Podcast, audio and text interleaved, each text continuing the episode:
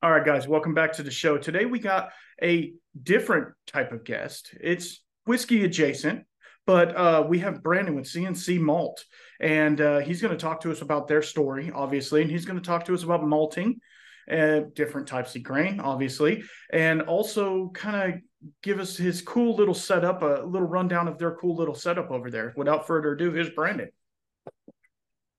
Well, good afternoon, everyone. Thanks for taking the time there to watch and listen. And I hope this is educational and informative. So yeah, as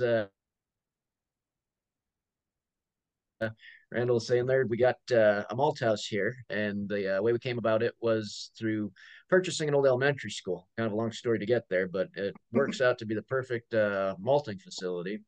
And the reason being is we have a lot of floor space. So it's one level facility that just has miles and miles of concrete floor, not literally, but sometimes it feels like that when we're turning the grain. And that floor is the perfect bed for germinating, which is the bulk of the malting process. That's awesome. That is awesome. It's kind of the heart of it. So we're starting in the middle there talking about germination. Yeah, as far as the process goes, it's there's three main processes in malting. There's steep, there's germination, and there's kilning. So steep being the first one is really the most important, most critical of all the processes. You want to get the moisture just right, and you can't be underwater too long or you'll drown the grain. So it's a little bit of a process to kind of tweak it and play with it and find out what's just right. And you know, when it comes out, if the grain's all chitted, which means it starts to sprout, you have good shit, then you're off to a good start. So that's where we start.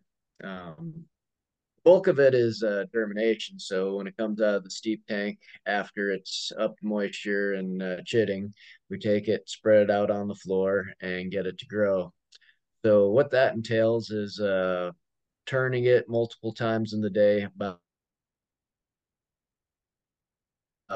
4 to 6 times, depending if it's summer or winter. And that helps aerate the grain and keep it from growing together, because it'll all mat up and those roots just want to like intertwine and makes malt balls that you have to bust up. It also helps to cool it. So when you're doing that, it removes the heat and it gets some air in there to help it keep growing. So it's about 4 or 5 days on the floor there. And when we're turning it, we'll watch how it progresses. So the main thing you want to do if you want to try malting at home, this is something everyone should do just for fun. You take the seeds and kind of pull them apart, and you'll look and see. In barley, it has a husk, so it's covered. And you can see the plant growing up through the inside of that husk. And when that plant's about full length, you're done. The other thing you do is you rub it out and see if you leave like a chalky paste behind on your fingers. And that's a good indication that it's done. If it balls up, then it there's a lot of proteins there and stuff. It's still kind of gooey, sticky. So you want to let it go the longer for them to break down. Then once you're through that process, then you transfer it over to the kiln, and that's where you dry it. So if you're to try it at home, you might spread it out on a baking tin, put it out in the sun or in an oven, low temperature. Like 100, 120 degrees is ideal. What we do is we put it in, we built a big stainless box, and with the a false bottom. If our connection was better, I'd walk you back there and kind of show you, but we're having trouble enough just sitting still here. So yes, sir. Basically there's that false bottom allows the air to come up from underneath. So basically the decks, there's about a 4-foot air plenum to allow the air to equalize underneath it. Then the air blows up through the grain and pulls off the moisture. It's vented outside. There's depends what kind of malt you're making. There's a couple different steps in kilning, but pretty much the first is we just driving off all the moisture that you can. And that's done at low temperatures, about 120 degrees. That helps preserve the enzymes. Then once you start seeing that temperature of your air off start to rise, when it gets up about 10 degrees of the air on, you start ramping it up and you get up to about 185 or so and hold it there for most malts, standard malt. And that's kind of where you help develop some of the flavor, dry it further, things of that nature. And then when it's done, you cool it down.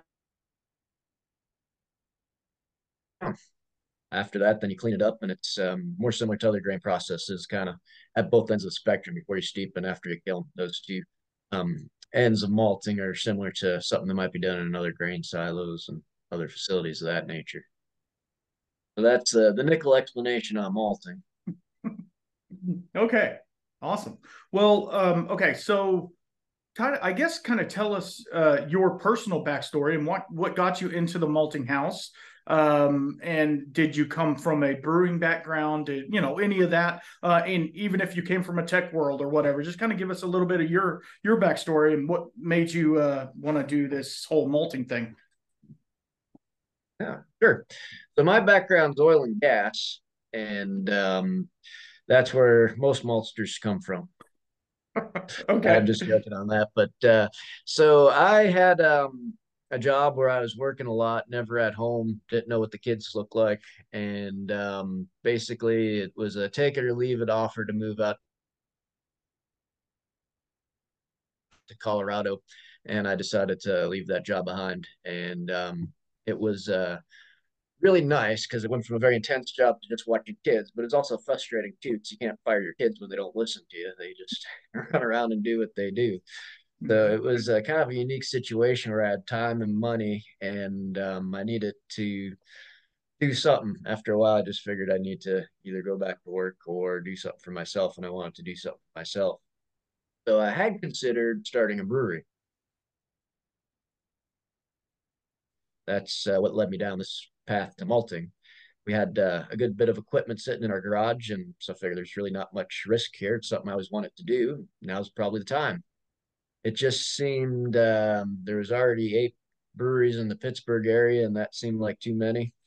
And I was thinking, now, what could I do to differentiate myself from other breweries so people come to visit? And I was searching for some equipment. I came across some malting equipment. That's when the light bulb came on. I said, aha, I can make my own malts. That'll give me more control in the process. Give people a reason to come out, visit our brewery. So in the meantime, I figured it'd be good to try some Pennsylvania malt, see what flavors it has to offer and just what exactly we'd be getting into. And I searched for Pennsylvania malt, and there wasn't any. And then the second light bulb came on. I said, well, there you go. You don't have to be dealing with drunk people at 10 at night, kicking them out, or 2 in the morning. Whenever you decide to close down, you could just make malt, visit all the breweries, and go home at the end of the day. Right. So instead of dealing with drunk people at 2 in the morning, I'm turning 2 in the morning. Yeah. But that was kind of the path that led me there. And then at that point, you got to make the malt somewhere. And we have about 5 acres where our house is. It's zoned agriculture, and it met all the criteria to put up a building with malting's considered an agribusiness, so you're not quite farming, but you kind of are, because you're growing stuff, but you're really more manufacturing. So it's a gray area. So being that it's a gray area, that led into some difficulties dealing with zoning boards and all the different entities involved in my local township. In the meantime, this elementary school came up for sale. And out here, there's no zoning, no, it's a very welcoming community. So it just worked out perfect to move out into this old elementary school, which it's not, when we say elementary school, people have different visions, whether it's one room schoolhouse with the, wooden siding, or what we have is one of those brick buildings built in the 50s, about 30,000 square foot total, one level. Out in the country, so well and septic works quite well for what we're doing. Awesome. So I guess my next question is, okay, so I wrote this down. Can you malt any grain as long as it's a grain? Could you say that one more time? No, it's all right. Can you malt any grain? Yeah, we could malt pretty much any grain, or seed.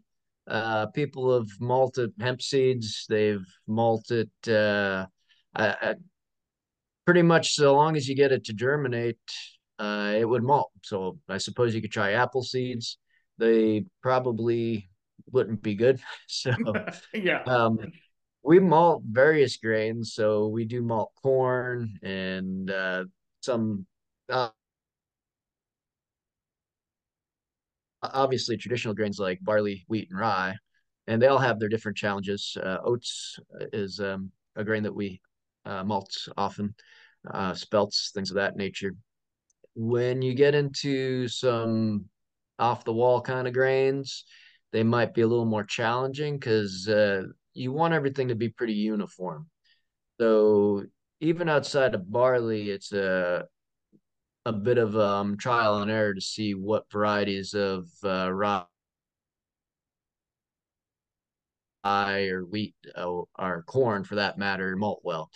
So it's barley's been bred over the years to be very uniform so that you have 70 to 100% of all your grain is chitted at coming out of steep day 1, 2, 3. They're very uniform in growth. With corn, you might have 20% to 50% chitted out of steep, and then when you're going to kiln, some of it's a little more than full length there. And the corn, you get one root that comes down, and that'll be about 3 times the length of the corn kernel.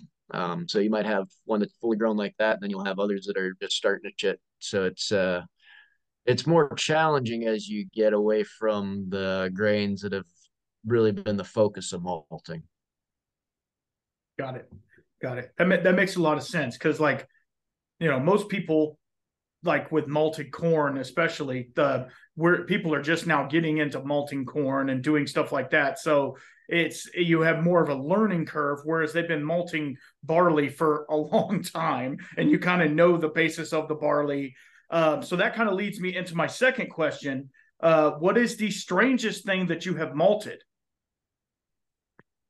Oh, we did sorghum for this African beer, and that was unusual. The very first thing we tried to malt was einkorn, and that was probably one we've only lost maybe 2 or 3 batches total, all on the pilot scale. That was one that we lost, and it was not the right place to start, but live and learn. So the problem with the einkorn was the kernels were just so small and sticky that they kind of made it was very difficult to aerate the grain, so it kind of cooked itself. So the one grain that we malt regularly that's a very challenging grain to malt is rye, and it's challenging in regards to its stickiness. So it just it sticks to your shoes. It's you have to watch you don't clog up your kiln grates. You have to get in and rake out the kiln during the kilning process to get it drying evenly. So it's a challenging grain to malt, and that's almost what we do the most of. So they live here. Of course, right? The hardest one is going to be the one that you do the most of. Okay, so actually, you know what? Thinking back on it, I guess the most challenging one was spelts. Spelts with the hole on, and the problem is they float out of the steep tank. You have to put a burlap sack over them and cinder blocks to get them to sink down so they don't float. So we learned our lesson on that one, and we malt de-holed spelts now, which took some time to find. Anything's doable, just takes a little bit of trial and error. Absolutely. So let's get a little nerdy and tell me or us, like when you're malting the grain and it's on the drying floor and it's getting its little things, let's go into when do you know it's ready to be taken off and thrown in the dryer. So that's the part. Go ahead. That's the part that becomes a bit of an art as much as a science. So a lot of the other tests are more absolute. You're looking for a number. Coming off of the floor, you're doing the rub test, really, is and we talked a little bit about that earlier. So if we talk about barley in particular, because that's the traditional multigrain, I usually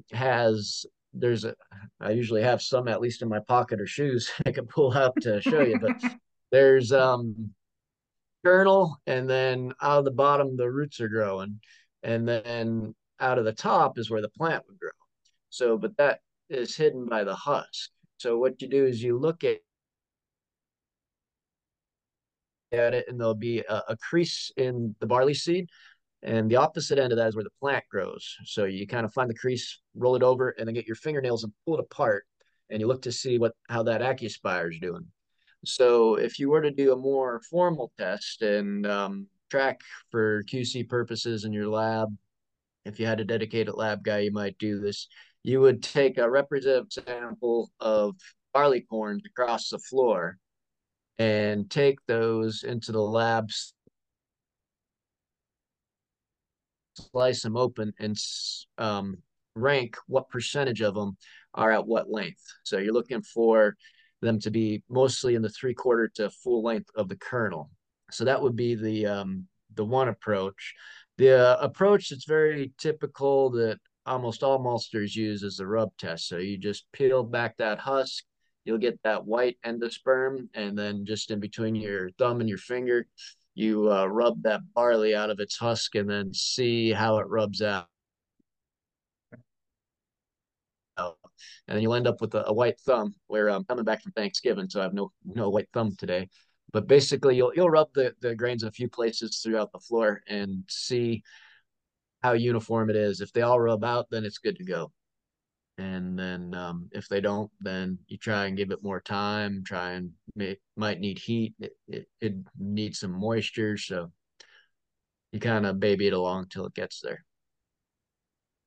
Got it. So I guess this is kind of a specialty question, but when you do your malting, do you also do like the caramelization, like a crystal malt or something like that, or hybridize any malts, or are you specifically a malting house and not a breeding house? No, so we made crystal oats and crystal rye and honey malts and all kinds of different stuff, and roasted malts. And so there's a couple of different groups of malts. So when you talk about a crystal malt, what you're basically doing is taking either a green malt that hasn't been kilned or a finished malt and rehydrating it to about 40%, and then putting that in a roaster. And so what you're doing in the roaster, you're going to bring it up to 150 and hold it for about an hour. And in the roaster, that high moisture is allows the enzymes to be active in the grain and convert the starches to sugars. So essentially, you're mashing in the grain. And then after that mash is complete, then you'll raise up your temperature in the roaster and kick on some fans to blow off the moisture that's there. And depending on what temperatures you get to and how long you stay there, you'll get different caramelization taking place. So crystal malts, caramel malts are the same family. And that's kind of the broad overview of it. And everyone has their little tweaks to how they make their malts, whether it's their starting point or the way in which they heat their kiln, the ramp they take up to get different their particular different crystals. So that's the crystallization portion of it, caramelization, and we do that on a smaller scale. So but honey malts are quite fun. They're actually my favorite to make, and that's a different animal in itself. So what we do is we take green malt that would go to the kiln, and it needs to have slightly higher moisture, about better than 40%, and you'll put it into a Krauth box, is what the Germans call it, I believe. Basically, they're very particular about their dimensions, but we have these stainless boxes that maybe I shouldn't give out my dimensions because I think ours is pretty good. But they're about 3 feet by 2 feet by 2 feet or so. So we fill those up with the green malt, and then we cover them in saran wrap. And what happens is you get a temperature spike in there, because any time you have compact wet grain, the temperature tends to climb. So there's a lot of biological activity, and it'll get that temperature up to about 120. So you start sacrification, you start making some sugars. Then it crashes and goes anaerobic or aerobic, the one without oxygen. Which one's that, anaerobic? Yeah. So, so at that point, you have some sugars there. There's yeast present on the malt. You start making some alcohols. There's bacteria present. You start souring. So you get like the sweet and sour malt that is really, really interesting. And when you kiln it, like that initial aroma of kilning is amazing. It smells like the 4 shots of a stills. You're getting ethers and esters, all kinds of stuff coming off. That just makes the whole malt house smell great. So I think as far as a hybridized malt, that might be the closest thing, because there's some caramelization, get some color to it, but it kind of ends up about a Munich malt color. And something that's quite intense in flavor. And if you put that in a spirit, that gets real intense real fast. There's a honey rye we made that I'm really looking forward to see how that came out. Yeah, that went go ahead. I was just saying that went into a rye whiskey. I guess I left that part out. So I guess my next question is one that's more based upon our listeners, just for their thing. Since you're into malting and into grains and stuff like that, what is your favorite whiskey out there? Kind of give us a little background on that. Well, that's a good question. And there's a lot that I haven't tried. So I was looking at some of the bottles behind you. There's a couple moonshiners around here that really make good whiskey. So the current favorite one in my liquor cabinet's a bottle from a neighbor. It was made out of it's a bourbon. He made it using malted green corn, and everything was malted. So I guess that might qualify as an American single malt, even though it's a bourbon. Not sure how that classification is going to play out, but that's one of my favorite. We have some old bottles like pre-World War II of Canadian Club that have been sitting there that I intend to open and see how they are.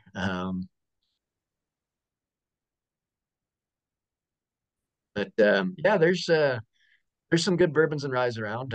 Altered State is putting out some good ones up our way. I'm looking forward to see what Iron City puts out. Haven't had they're still young yet.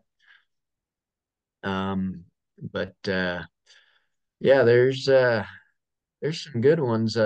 I do prefer single malts and bourbons to rye. I was kind of a rye fan for a while, but I think I'm maybe back to bourbon. I don't know.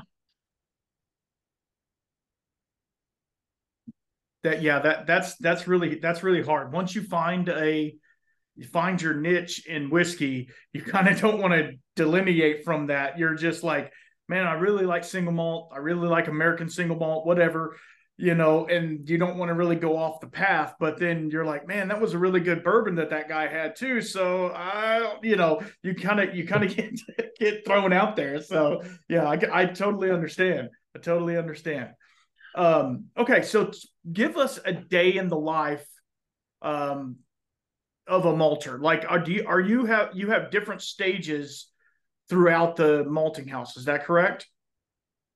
Correct. So when we are at full production, we'll have something on the floor. There'll be something in steep, and there'll be something in kiln, and that'll probably be one of those would be getting changed over. Either the kiln would be finished up and getting emptied, or the steep will get finished up and get emptied, or we'll be filling it, one of those. So when there's grain on the floor, typically it's turned for the first time around 6 in the morning. There's a retired guy lives close by, likes to come in and do the early shift, so that's great. The grain on the floor get turned again around noon, around 6 in the evening, and around midnight. So when it's cooler out, try and pull that midnight turning back to about 10, because that 10 to 8 or 10 to 6 is not a bad stretch. That's only 8 hours. When it's hot out, then we add in additional turnings. So that midnight one's usually the latest, and the 6 in the morning's usually the earliest. So that's germination, and that's the one. It doesn't take long to turn the grain. It's about 15 minutes, but it's 15 to 20 minutes 4 times a day. Right. And if you have, yeah, if there's 2 batches going, then you have a half hour to 40 minutes 4 times a day. So that's usually something that always kind of happens while other things happen. So if there's a batch, like this morning we load at the kiln, we're just getting going, or not the kiln, excuse me, the steep tank. We're just getting going again, steeping. So that was loaded about 8:30. We'll unload that about 4:30, 5 o'clock, somewhere in there, and it'll go back underwater around 5, 6 o'clock in the morning to 8 o'clock in the morning, depending on the day. So when you get into weekends, that kind of shifts things around a little. It should still happen at certain times, but it doesn't always, just depending on how the weekend goes. So once the steep's back underwater. So steep's kind of critical. So you always kind of start by checking on that, make sure that there's a couple things that could happen. We overflow our steep while it's under, and that helps all the straw and stuff like that get washed away. If the place that the water's going to gets clogged, then the steep tank overflows and water spills on the ground, and you have a big mess. So you always start by making sure you don't have a big mess. And sometimes you do. Most of the time you don't. If our kiln's going, our kiln runs on wood pellets. And if the wood pellets get too low, the fire burns back towards the hopper and smoke fills the building. And the fire alarms go off and the fire department comes. So after you check the steep tank, then you go and check and make sure there's pellets in the wood stove and fill them up. Then kind of check the temperatures on the kiln, see where it's at, make sure it's doing what it's doing. Then we go up and we climb into the kiln, scan it with an IR gun, make sure the temperatures are level throughout the kiln bed. If they're not, you have to rake from the cool spots to the warm spots to kind of level out that kiln and keep the airflow even. And then that's what you do when everything's humming. If we're loading the kiln, then that would be, we would be shoveling grain off the floor into a cart and taking that cart over to a conveyor belt and putting it into the kiln and spreading it around. So that's the most labor-intensive job that we do, is loading the kiln. And then if we're unloading the kiln, then we set up a debearder machine to knock the roots off.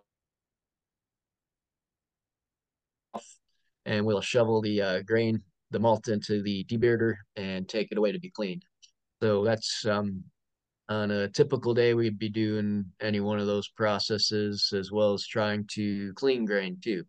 Once you have the malt, then you need to remove the rootlets. So what we do is run it back out through our grain cleaner. It's a series of screens that allow the roots to fall through, and it retains the malt, and then some fans that blow the dust and stuff away. And then we do that outside. So it's augered outside, then augered back inside and bagged. So that would be a typical day. Occasionally we have to bag into 55-pound bags for smaller orders, and even some big customers like small bags for different products. So Okay. It's packaging, I guess, would be the other portion of it. Okay. So how many people are on staff over there? Just so I can kind of gauge it, because you said you were a fairly, I mean, you have a pretty good footprint on the ground. So how many people on a given day are working there? Since you say you work almost 24-hour, shift, how many people do you have there? We have 2 full-time guys. We have 2 to 3 retired guys that come in for 1 hour to 4 hours a day. And then we have 1 weekend helper that comes out and helps on the weekend. So that's our team there, and a bunch of good guys. So we're very, very blessed in that regard. Cool. So I'm guessing the malt that you make is pre-ordered, or are you making bulk grain for like brew houses and stuff like that? Are you making it for a specific distillery or brewery or something like that? So this time last year, we would have been making malt just on the speculation that we will eventually sell this malt. This year, right now, we're making malt that's already has a home for the most part. So we're making, in December, we just laid out our December, which is kind of when you're doing a business where there's a week to start up and a week to shut down. If you have a holiday in November and Christmas in December there, it's by the time you start up, you're shutting down.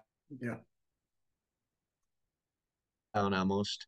But I think we'll still crank out about 4 to 5 batches in December. And for the most part, they're all ordered. If we get that 5th one, that would be one to try and get ahead. So right now we're probably, if someone called in something, we'd say that we'd get to it in January, most likely to make it. And it requires about a weekend process and about a 2-week rest. So if someone called in an order, they would be looking at the earliest, maybe late January to early February to receive and use that grain. And if you go ahead. If you had to pick, I'm guessing barley would be your number one seller. Is that correct? Well, rye. I think rye is our number one seller now. We've really gone from being brewery based to distillery based. Most all of our production goes to distilleries, and I guess that's why mostly rye. Barley, I really hope single malt takes off, because barley is just so much nicer to work with. It malts better, so I think a lot of times when people think single malt, you think of the Islays and the Highland Scotches that are very peated, very heavily smoky, and having a non smoky single malt's a very nice thing as well. Very delicate, very very flavorful in my opinion. So I hope that takes off. And if people want it smoky, I guess we could do smoky on a large scale. It's just one of those things. If you go that road, that's the road you're on, and it's pretty hard to get off that road, because smoke's a very strong flavor that carries through to everything. Yeah. Okay. That was gonna be my next question for you.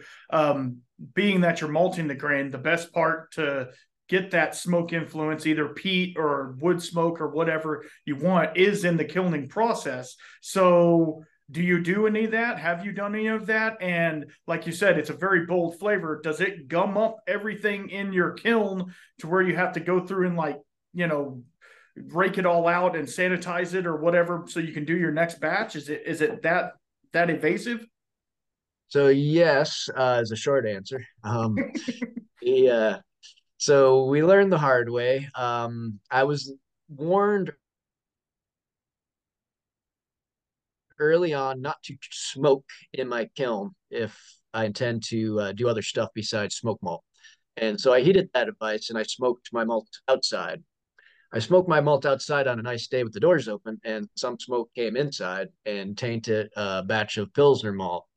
So we ended up with about, I think that was 7 barrels of a Kolsch that was slightly smoky. It was a very interesting beer. I liked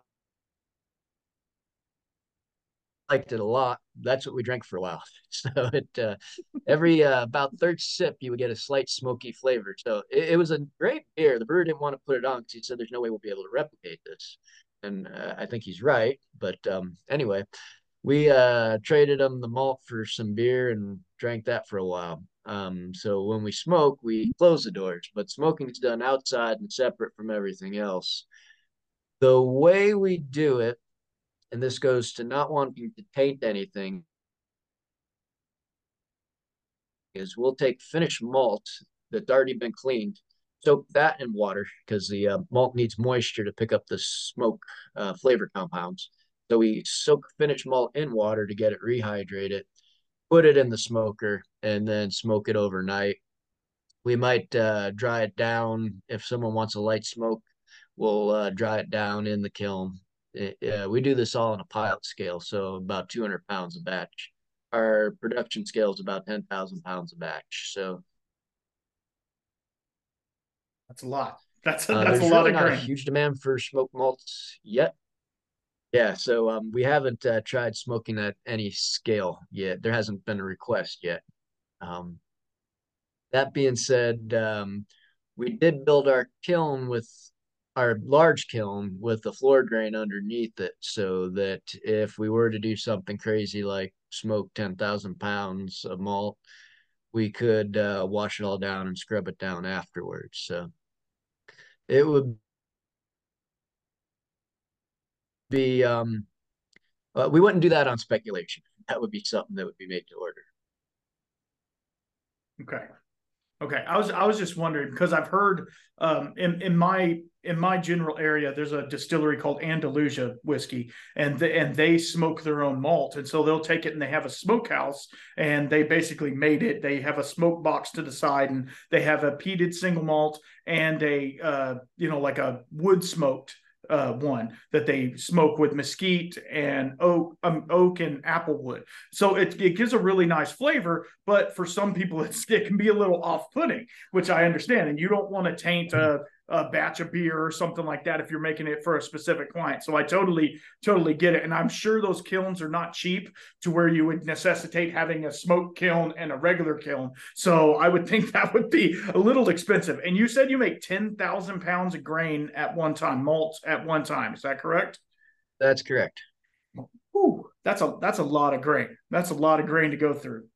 So my next question, and then we can wrap it up if we need to. It sounds like a lot, but in the grand scheme of things, I'm sorry, I stepped on you there. No, it's fine. 10,000 sounds like a lot, but in the grand scheme of things, we're about as small as you get. That's put things in perspective. A big malt house might make 600 tons a batch and 2-3 batches a day. So that's. That's okay. A large scale. Yeah, that is a large scale. That is a large scale. So I'm trying to think of my question now. I'm sorry. It'll come to me. Give me a second. What was I going to say? Good Lord. I didn't write this one down, but it was a good question. Crap. Is it related to the smoke malts? No, it wasn't. It was related to the bat. Oh, in the when you're doing your floor malting, is that correct? Correct. Are you doing that by hand, or are you doing it with machinery? So we have done both. We have a rake that we pull through the grain. We've shoveled the grain, and after doing that a few times, we built a machine very quickly to turn the grain. So it takes about a half hour to 45 minutes to pull the rake through. The rake does a really nice job of spreading the grain. On the first 2 days, raking's fairly easy. It's not difficult. The machine's easier. By the third and fourth day, it's a lot more strenuous to pull the rake. the machine that we built is kind of like a garden rototiller, but with bigger paddles. Okay. And so essentially it goes through and turns the grain, and then it has a flap in the back that the grain will eventually lift the flap and go out, but it keeps it in there a little to kind of bust up any clumps and get it cooled down and aerate it. So it works very well. Shoveling, I do think shoveling works the best, but it takes about 2 hours to properly shovel the floor, and versus the 15 to 20 minutes to turn it with the machine. So at midnight, you're not really wanting to go and shovel.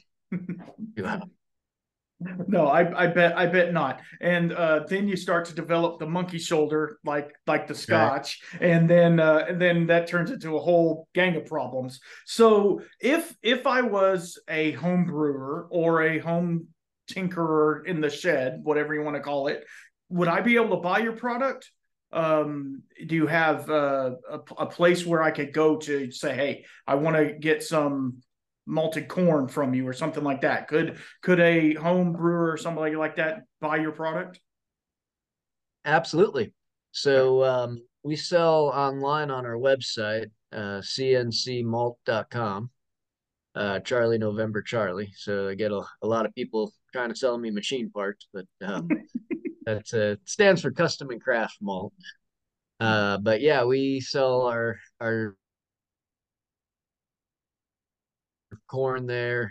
We have a lot of Bloody Butcher at the moment. We're about to get a bit of Wapsie Valley. I don't know if we have much malted corn. We're about to do a big batch of the Wapsie Valley because it's really germinating well. And then we'll have some Ohio blue corn in. That's a real nice corn. My favorite was the, I'll pronounce it wrong. It starts with an O. It's a green corn. Oaxacan? Starts with an O, but it's pronounced with the W. What was that? Oaxacan?